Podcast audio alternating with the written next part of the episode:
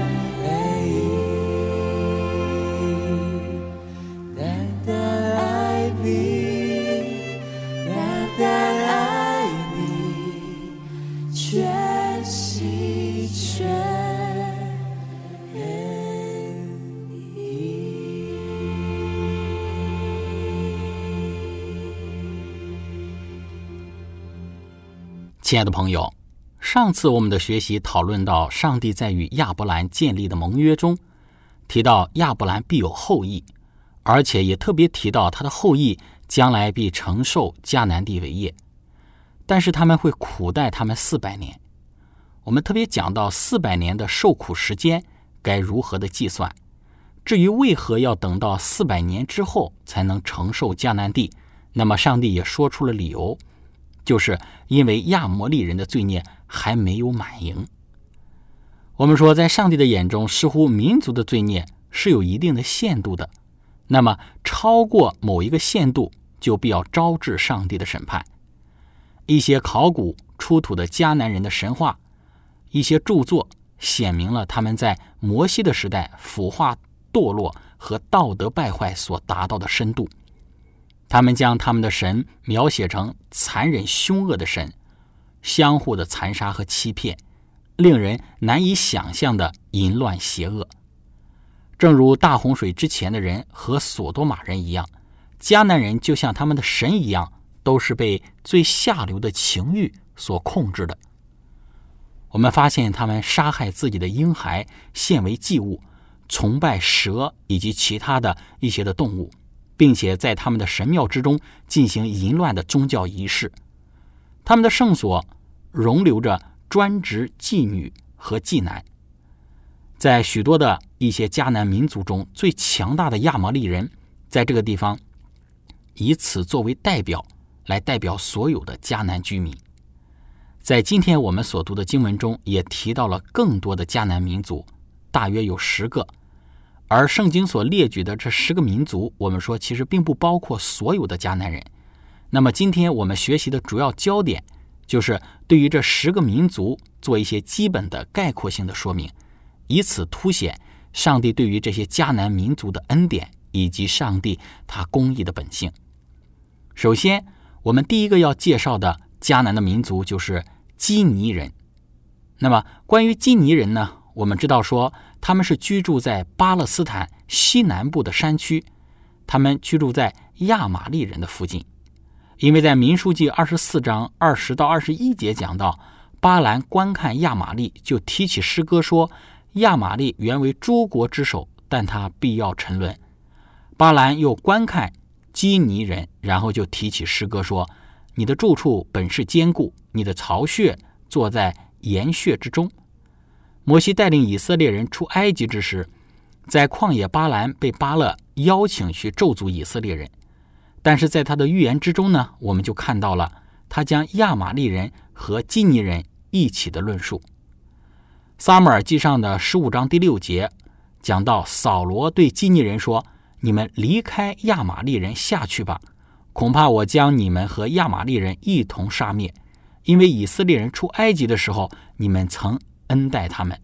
于是基尼人离开亚玛利人去了。那么在这个地方我们就能够看到，基尼人他所居住的地区呢，是与亚玛利人靠近的。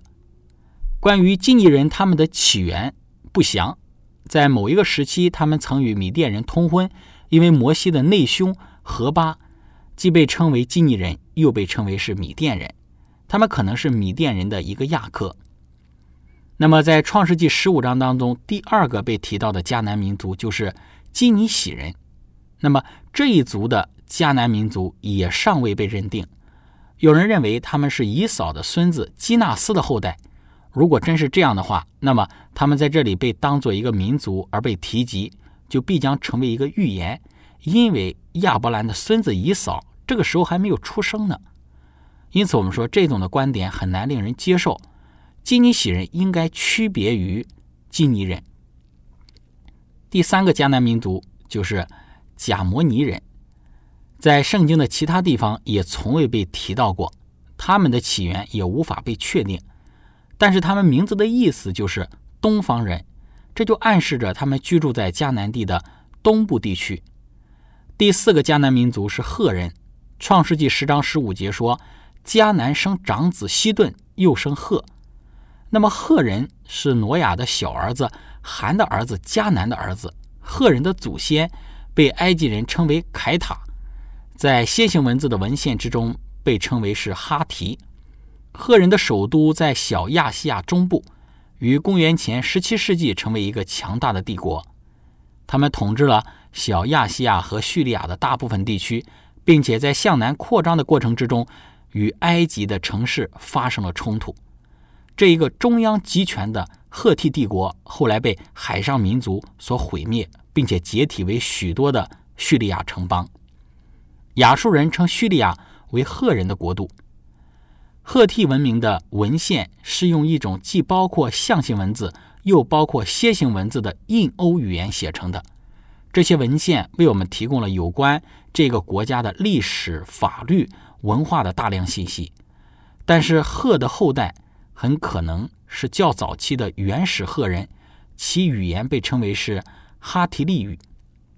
那么第五个迦南民族是比利洗人。那么许多的圣经注释家都曾认为比利洗人他们是乡村的居民，因为希伯来语的这个意思就是开阔地的居民。与居住在有城墙之城邑的迦南人不同，比利洗人与巴勒斯坦其他的民族的关系不确定，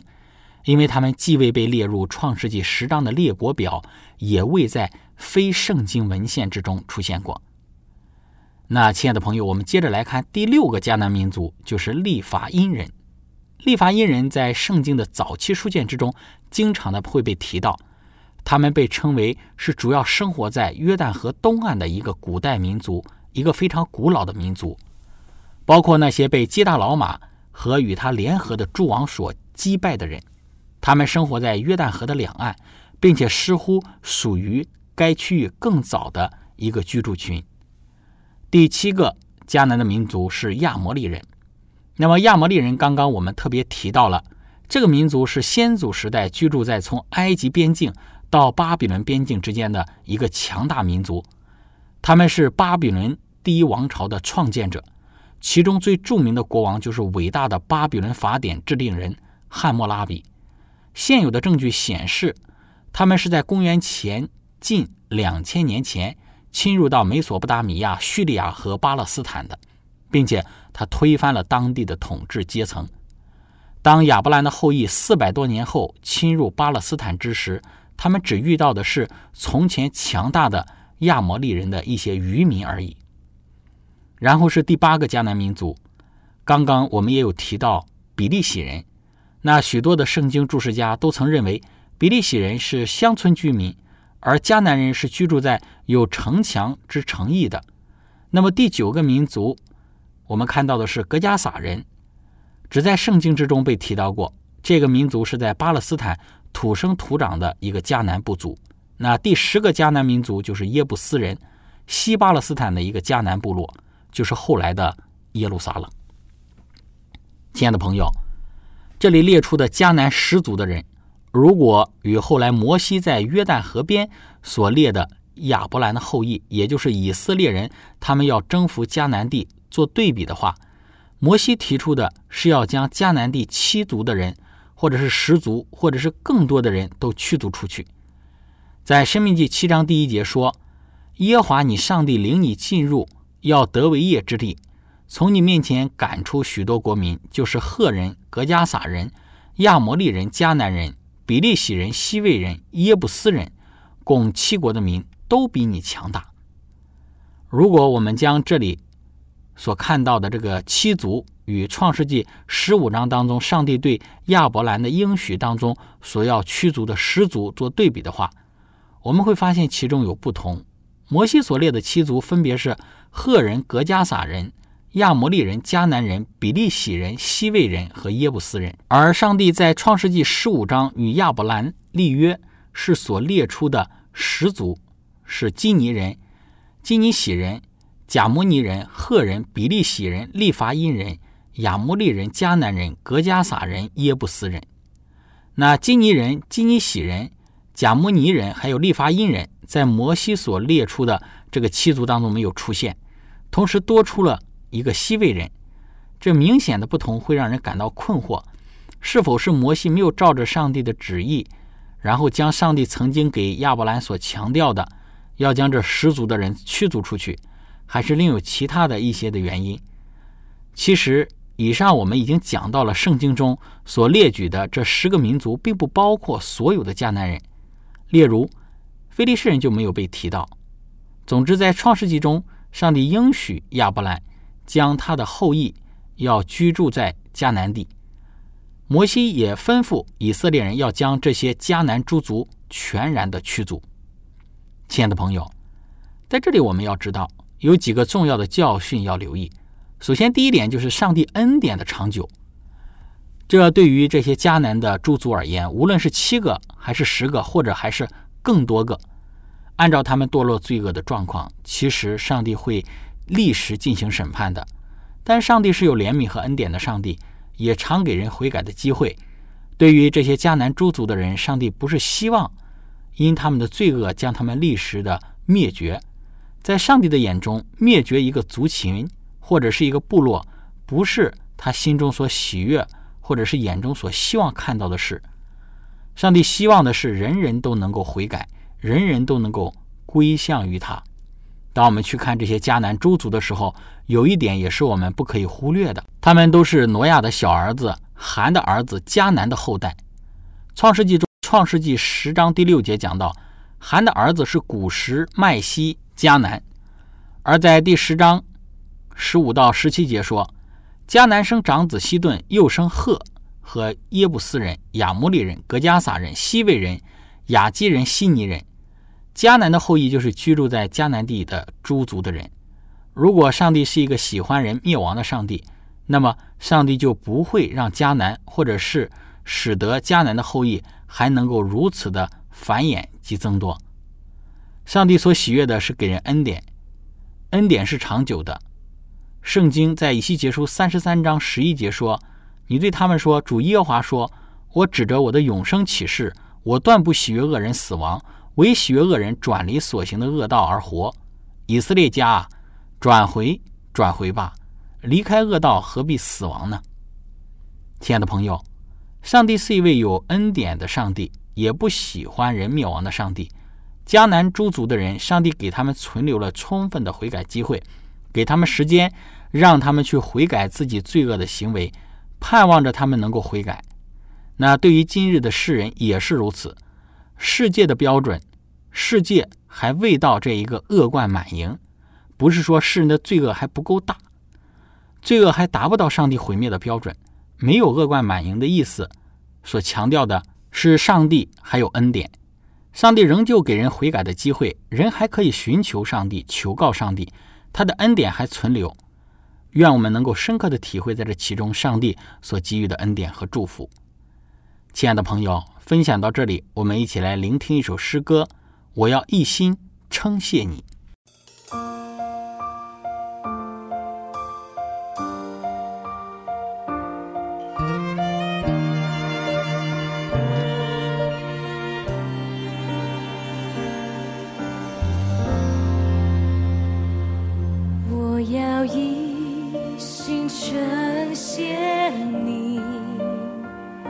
在主神面前歌颂你，我要向你的圣殿下拜，为你慈爱和诚实称赞你名。我要一心称谢你，在主神面前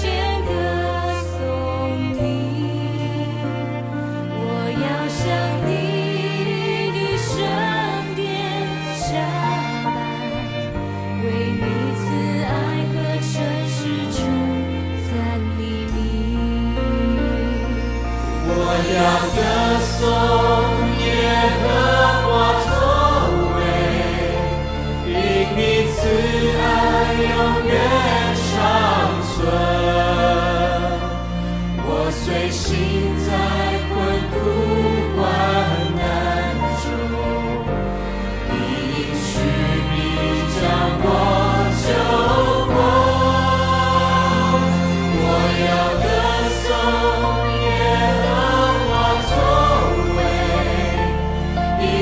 的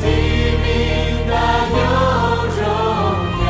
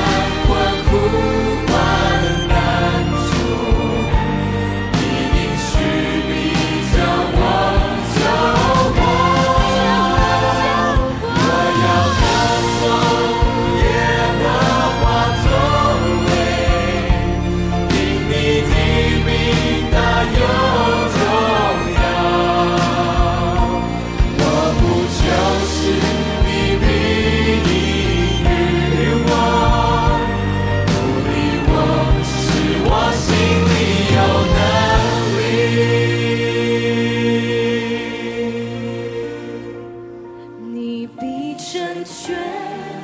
关乎我的事，你必不离弃你手所创造的。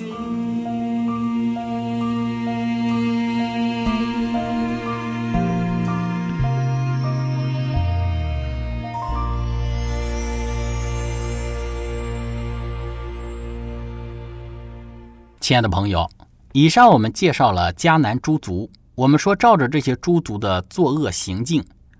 那么上帝可以当下就进行审判与毁灭的工作。但是上帝没有，上帝给迦南人充分的悔改机会，这显示了上帝恩典的长久。我们接着来谈第二个方面，从上帝没有立时实行审判与毁灭的工作，给我们看到的是。 人不当在恩典之中更加肆无忌惮的放纵，这个概念在新约的一节经文中给我们提醒。加拉太书5章13节说：“弟兄们，你们蒙召是要得自由，只是不可将你们的自由当作放纵情欲的机会。”这段经文中讲到，我们不当在基督里所领受的这一个上帝的恩典，然后将上帝的这个恩典当成放纵自己情欲的机会。 那么我们就晓得说，对于今日的我们而言，我们是这样吗？我们是在竭力的追求悔改，追求离弃罪恶，远离恶事呢，还是更加肆无忌惮的放纵着各样的罪恶呢？在我们的生活之中，我们应该为上帝为人所存留的恩典机会而感谢上帝，并且竭力的追求过悔改的生活。这是非常值得我们在今日的恩典时期的人留心留意的事。 亲爱的朋友，我们说第三个，我们从上帝没有立时立刻施行对于迦南地的审判与毁灭的工作，不是因为上帝是一位不辨是非的上帝，在上帝无法测度的智慧之中，他将他的公义与恩典完美的结合，他既有恩典又有公义。当人在他的恩典之中一再的放纵，如迦南地的诸族一般，上帝给予他们400多年的恩典事情，他们却。 一而再、再而三的放纵之时，最终上帝借着以色列人的入侵，审判最终还是会如期而来，以彰显上帝的公义。对于今天的我们，愿我们能够因为上帝有怜悯和恩典，因为上帝给人机会，因为上帝他最终公义的实现，而长存敬畏他的、跟从他的心，并且在今日有限的年日之中，每日警醒度日，警醒生活。亲爱的朋友。 今天我们的分享就到这里。最后，如果您想与我们有更多的互动，或者是真理方面的一个交流，或者是您愿意与我们分享在您生活之中的见证、信仰的经历、灵修的感悟等等，那非常欢迎您的来信。